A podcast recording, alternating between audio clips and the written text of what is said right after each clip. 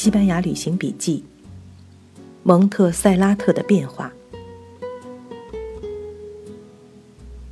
这次西班牙旅行，我们在巴塞罗那停留的时间最长，先后去了三次。我们从美国过去，目的就是巴塞罗那。这次去巴塞罗那，旅游旺季刚刚结束，有点担心临时找旅馆不容易。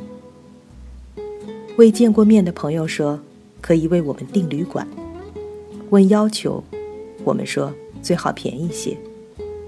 没想到一句话给认真的人出了大难题，怎么便宜才算够便宜？结果朋友冒着烈日为我们在巴塞罗那四处寻找最便宜的旅馆。一开始为我们订了全球连线的青年旅社，位置也很好。很久以前，我们的朋友卢尔就向我们介绍了青年旅社，那是大学生旅行者的天堂。听他的说法，那是一个大间，按照床位收费，所以就特别便宜。可卢尔又说，假如两个人的话就未必合算，因为两个单人床的价钱加起来可以找到小旅馆的单间了。所以一直以为青年旅社只有单人床的大筒间，我们就一直没有去尝试。这次朋友告诉我们订了青年旅社，我们很高兴。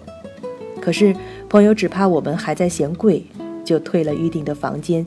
又花了大力气为我们在老城区找了一家华人的地下旅社。这次大概真的是便宜到家了，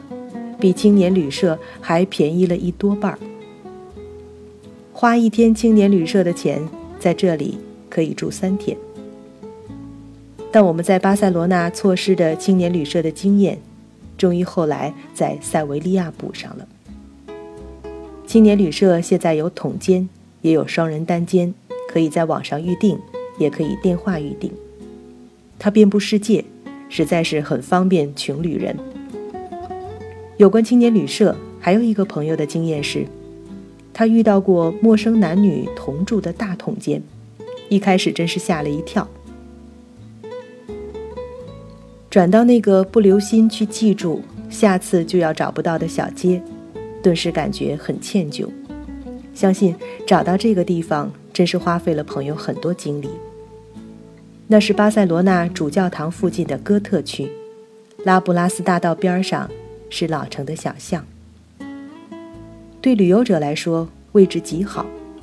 你因此可以在老城区逗留得很晚，回住处很方便。那是真正的老巴塞罗那，可是有了这次的经验，才知道那一片已经变成穷人聚集的地方。其实这和所有的大都市是一样的，纽约、巴黎也有大片如此的老城区，那都是旧房，至少有上几百年的历史了。这些房子要修的话，耗费巨大，而且旧的结构在那里，改造也相当困难。中国大城市的一些老城区也是这样，老城改造常常是在墙上写个大大的拆字，成片老城区就消失无踪了。非常庆幸的是，巴塞罗那和巴黎的老城区都留了下来，可是这样的老城区也容易沦为贫民窟和犯罪的滋生地，纽约就是这样。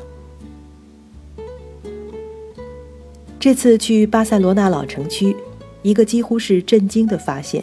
就是那里满是油漆喷上去的涂鸦，爬满整个人都能够得着高度的墙面。不仅是我们住的后街，就连巴塞罗那主教堂的石墙都未能幸免。那几百年的古建筑就这么被不肖子孙在糟蹋。就在我们离开美国前往西班牙的那天，西班牙发生了大规模烧毁华人协商仓库的事件。在西班牙给中国的家里打电话，母亲在中国看了新闻，竟然在担心我们在西班牙的安全。其实要不是母亲对我们说，我们一点都不知道，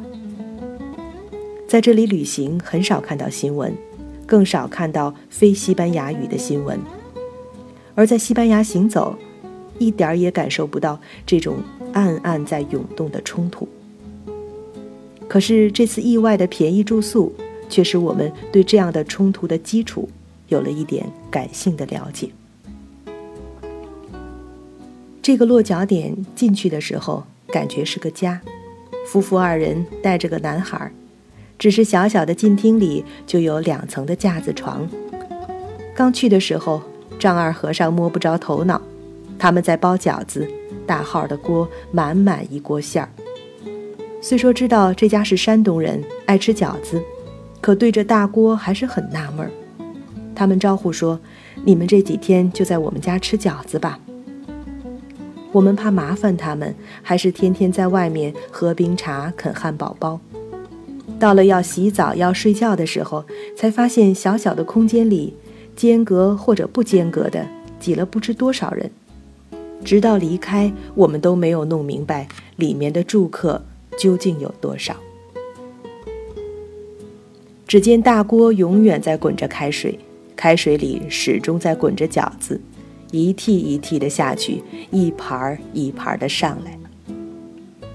窄小的厨房的桌子边，不论是不是开饭的时间，永远有人在吃饺子，也有从门外进来端着走的。周末的夜晚，楼下的牌局通宵达旦，待到要离开了，才渐渐明白，这就是中国新移民们的聚集处。除了我们这样罕见的临时旅客，都是相对常住的新移民，一般对身份问题都闭口不谈。那个餐桌就是小小的移民饭店，到走的时候才知道，我们其实不必去吃又贵又难吃的快餐，可以在大嫂这里买正宗的山东饺子吃。这对夫妇的热情和吃苦勤劳给我们留下深刻印象。可是我们更注意的是那个十几岁的孩子，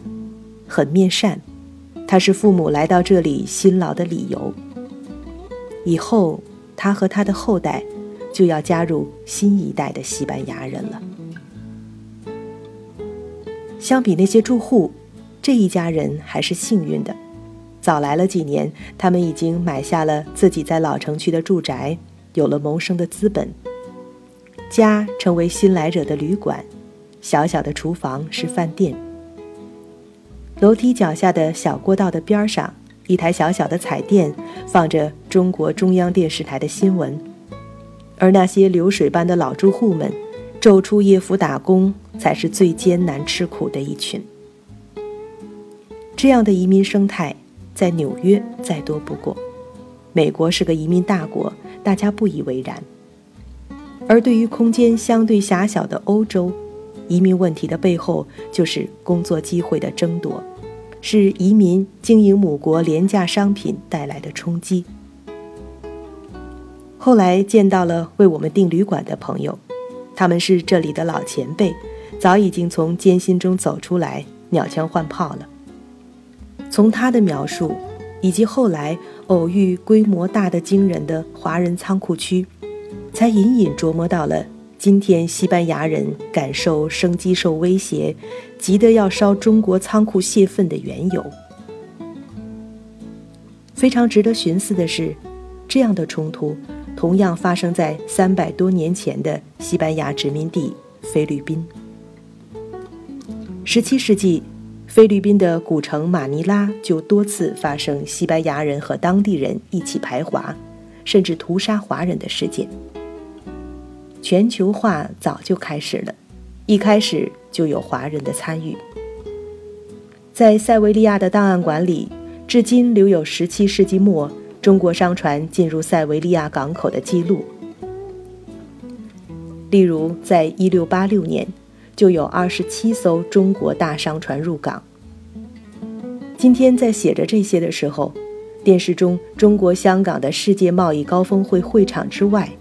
韩国农民正在爆裂冲击会场。他们的口号是反对现代发达国家，而背后其实是各国的劳工阶级在争夺饭碗，是工人对工人、农民对农民的战争。政府在这个时候出来谈判，其实只是相当于工会农会头头的身份。这短短两三天的住宿经历很特殊，让我们看到了现代西班牙背后的一个侧面。要体验罗马时代老城墙下小巷晨昏时候朦胧的气氛，确实住在老城区是最合适的。老城区的背后小巷中还有许多西班牙人合法经营的小旅馆，比较规范。我们以前曾经住过一个，价格合理、简朴、安静，旅行者的基本要求都可以满足了。不久，我们随如约前来会合的朋友住到了他在巴塞罗那的朋友家，主人热情邀我们一起住到他家在山上的别墅去，我们就离开了老城，这一走就出了巴塞罗那市区。一开始我们以为只有大富豪才会有山间别墅，也不知道那是什么光景。车子出城，又沿山里的林中公路走上八公里才到。小屋造在山坡上，十分简朴，却占了好地势。这地方叫杰里达，杰里达是一个小镇，离巴塞罗那有半个多小时的车程，居民四千，位于半山腰，周围是起伏平缓的山间坡地，覆盖着一望无际的葡萄园，整整齐齐。这种齐整列成的无边际的起伏绵延很动人。杰里达的名气是它的水，小镇近旁有泉水从地下涌出，据说水质好到来人都要带几瓶水走的地步。现在很多西班牙人有这样的别墅，欧洲人也蜂拥前来西班牙买房。这样的山坡上原来攀援困难，并不合适盖房，可是最近几十年世道太平，技术进步，交通也发达了，就成了盖房住人的好地方。沿路有水管，居民们合作在山下打井，把水泵上山，房顶安装太阳能电池板，烧灌装液化气。这远离尘世的山中小屋，真是人间仙境。回来后读到报道说，西班牙城市居民拥有郊外第二居所的十分普遍，怪不得那时看到山间公路两旁星散着这样的度假屋。根据收入状况的不同，规模和豪华程度也不同，可是景致是一样的。站在阳台上极目远眺，可以俯瞰皑皑群山。刚到那天，晚霞下的山影一直伸展到遥远的天边，给我们留下深刻印象。回来在报上还读到，西班牙早已经成为欧洲人买度假屋的热点。比利牛斯山这一次是真正的消失了，它的消失不仅是现代交通便捷的结果，还因为现代西班牙保留着自己的文化特色。可是论其余的一切，旅行条件、制度、观念和欧洲已经没有差别。我们旅行途中遇到的德国退休夫妇二人，看上去还是中年人，他们对我们说，西班牙是他们感觉仍然是舒服的欧洲的最南端。他们也考虑在这里买度假屋。在西班牙已经有成片成片的欧洲富裕移民住宅区，反倒把西班牙人拦在外面了。杰里达也在网上向欧洲推销他的房地产，除了靠近巴塞罗那有优质山泉之外，还可炫耀的就是站在杰里达的山上，目光越过山下成片的葡萄园，在远远的靠近地平线的地方，可以看到一个著名山峰突然耸起。这山太有名，就是蒙特塞拉特。蒙特塞拉特是天主教的一个圣地，有着闻名世界的修道院和教堂。从内战后期开始，西班牙就在佛朗哥掌控之下。佛朗哥宣称的起事目标是要恢复旧西班牙，他要恢复原君主体制，但在平定局势以后，他并没有把权力交给被第二共和废除的阿方索十三世。两年后的一九四一年，阿方索十三世去世，这时佛朗哥也没有把权力交给阿方索十三世的儿子唐胡安，而是留在了自己手里。然而佛朗哥并没有自己登基称王的企图，他的称号是 Caudillo， 是领袖或者统帅的意思。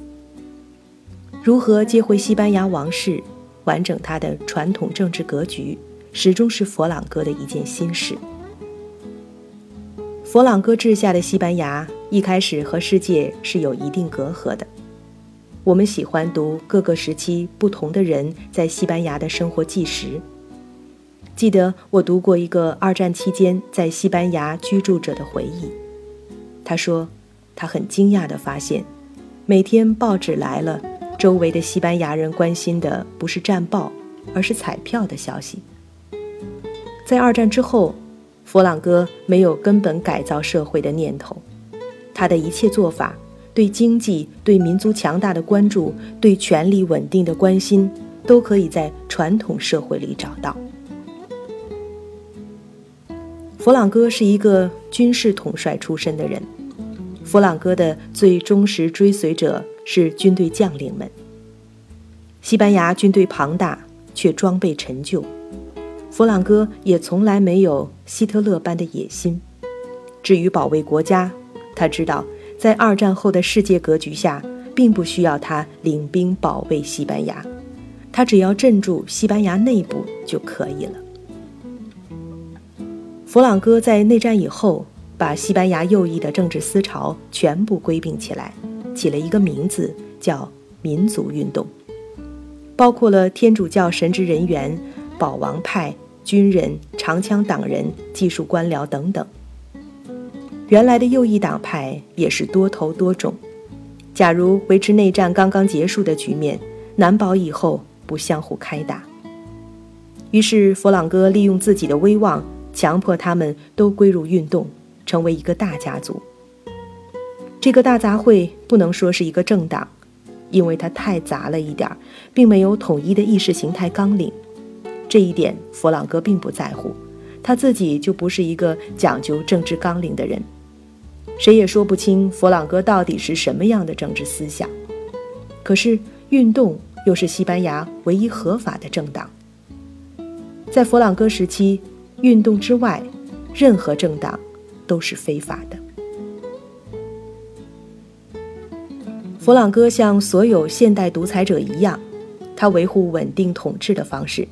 主要是不让任何异己有组织起来的机会，绝对禁止反对党的存在。可是佛朗哥不认为自己是高高在上和西班牙大众对立的，相反，他认为他才真正代表了西班牙大众。为此，运动这种大众化的组织旗号，它的民粹特征对于佛朗哥来说很重要。其实原来的长枪党和佛朗哥并不是一路，长枪党用农民主权来吸引民众，佛朗哥却用运动来吸纳长枪党，把它变成自己的东西。运动系统以外，一切有政治诉求的组织形式都萎缩甚至消灭了。工会只是运动之下单一的垂直工会，妇女组织、青年组织都是如此。不论佛朗哥是如何落后，他是从传统思维出发，他基本上是顺应传统的经济体系，因此在经济上始终是开放的。如果说一开始西班牙经济不能对外开放，那也是因为国际社会的排斥，而不是西班牙的自我封闭。非常有意思的是，佛朗哥并不因为二战之后国际社会把他划入法西斯，对他关上大门，他就心生妒恨和世界作对。他只是耐心等待，抓住一切机会回到国际主流社会之中。仔细想想，论佛朗哥的观念，它只是西方民主社会之前的封建等级和秩序观念，它和西方主流在文化基础上有着太多的共同的理解，只是他不认为西班牙已经能够如此先进。当时的西班牙和西方民主国家之间是落后和先进的关系，却从来不是对立的关系。佛朗哥统治下的西班牙就是西方民主国家的过去，而他们则是西班牙的未来。所以他们之间很快走近，是一点不奇怪的事情。一九五三年，佛朗哥终于等到和美国恢复外交关系，从而使自己长久期待的经济向外开放得以实现，在经济上和欧洲和世界开始融为一体。经过五六十年代的发展，西班牙工业和旅游业都发达起来，社会自然随之发生变化，大量无地农村人口来到城市，城市扩大，工业和城市的发展必然产生了一个技术官僚阶层，这个阶层希望加速改革，希望西班牙在政治上也向欧洲靠拢，而佛朗哥不得不容纳这些技术官僚。据学者研究，在公民文化、识字率和经济发展水平上，内战前的二十世纪三十年代，西班牙相当于一八四零年的英国、一八六零年的法国，它明显落后于西欧国家的发展水平。但是到了七十年代的佛朗哥统治后期，这种落后已经大大缩小，西班牙已经工业化，人均产值达到可以和西欧国家相比的水平，而这种飞跃在相当短的时间里发生。一九六四年到一九七三年十年间，西班牙经济年增长 百分之七点三， 人均产值从一九六零年的不到三百美元变成一九七七年的三千二百六十美元。当时意大利是三千五百三十美元，葡萄牙只有一千八百四十美元，爱尔兰是三千零六十美元。西班牙从事农林渔业的劳动力从一九三零年的 百分之四十六 到一九七零年降低一半，人口的城市化同时发生，居住在十万人以上的城镇人口从一九三零年的 百分之十四点八 增长到一九七零年的 百分之三十六点八。 西班牙工业集中在加泰罗尼亚、巴斯克和马德里地区，工业化和城市化也意味着大规模的地区间移民。从一九三零年到一九七零年，有一百五十万人离开安达卢西亚，一百一十万人离开卡斯蒂利亚地区，马德里和加泰罗尼亚地区都接受了一百五十万移民。一九三零年，西班牙文盲率在 百分之二十六 到 百分之三十一 之间，到一九七零年 百分之九十 以上的人都能够阅读。一九七五年，西班牙每七人有一辆汽车， 百分之八十五 的家庭有电视机，但与此同时，社会也存在贫富差距和不公。基尼系数一九六四年为 零点三七八，一九六七年为 零点四四六， 一九七六年为 零点四八七。 少数人暴富， 百分之一点二三 的人占有全国 百分之二十二点三九 的收入， 百分之十 最富的人比英国同样地位的 百分之十 的人富一倍。一开始西班牙就是矛盾的，它基本上是经济私有制，可是佛朗哥出于权力控制需要，规定工人无权罢工，工资由政府劳动部来规定，同时雇主也无权解雇工人。然而西班牙开放的制度使它的劳资关系面对国际竞争，从一九六零年到一九七三年，有一百五十万西班牙工人前往西欧国家找工作，于是西班牙工人从六十年代开始就和资本家展开集体谈判，这也为工会组织的出现铺平了道路。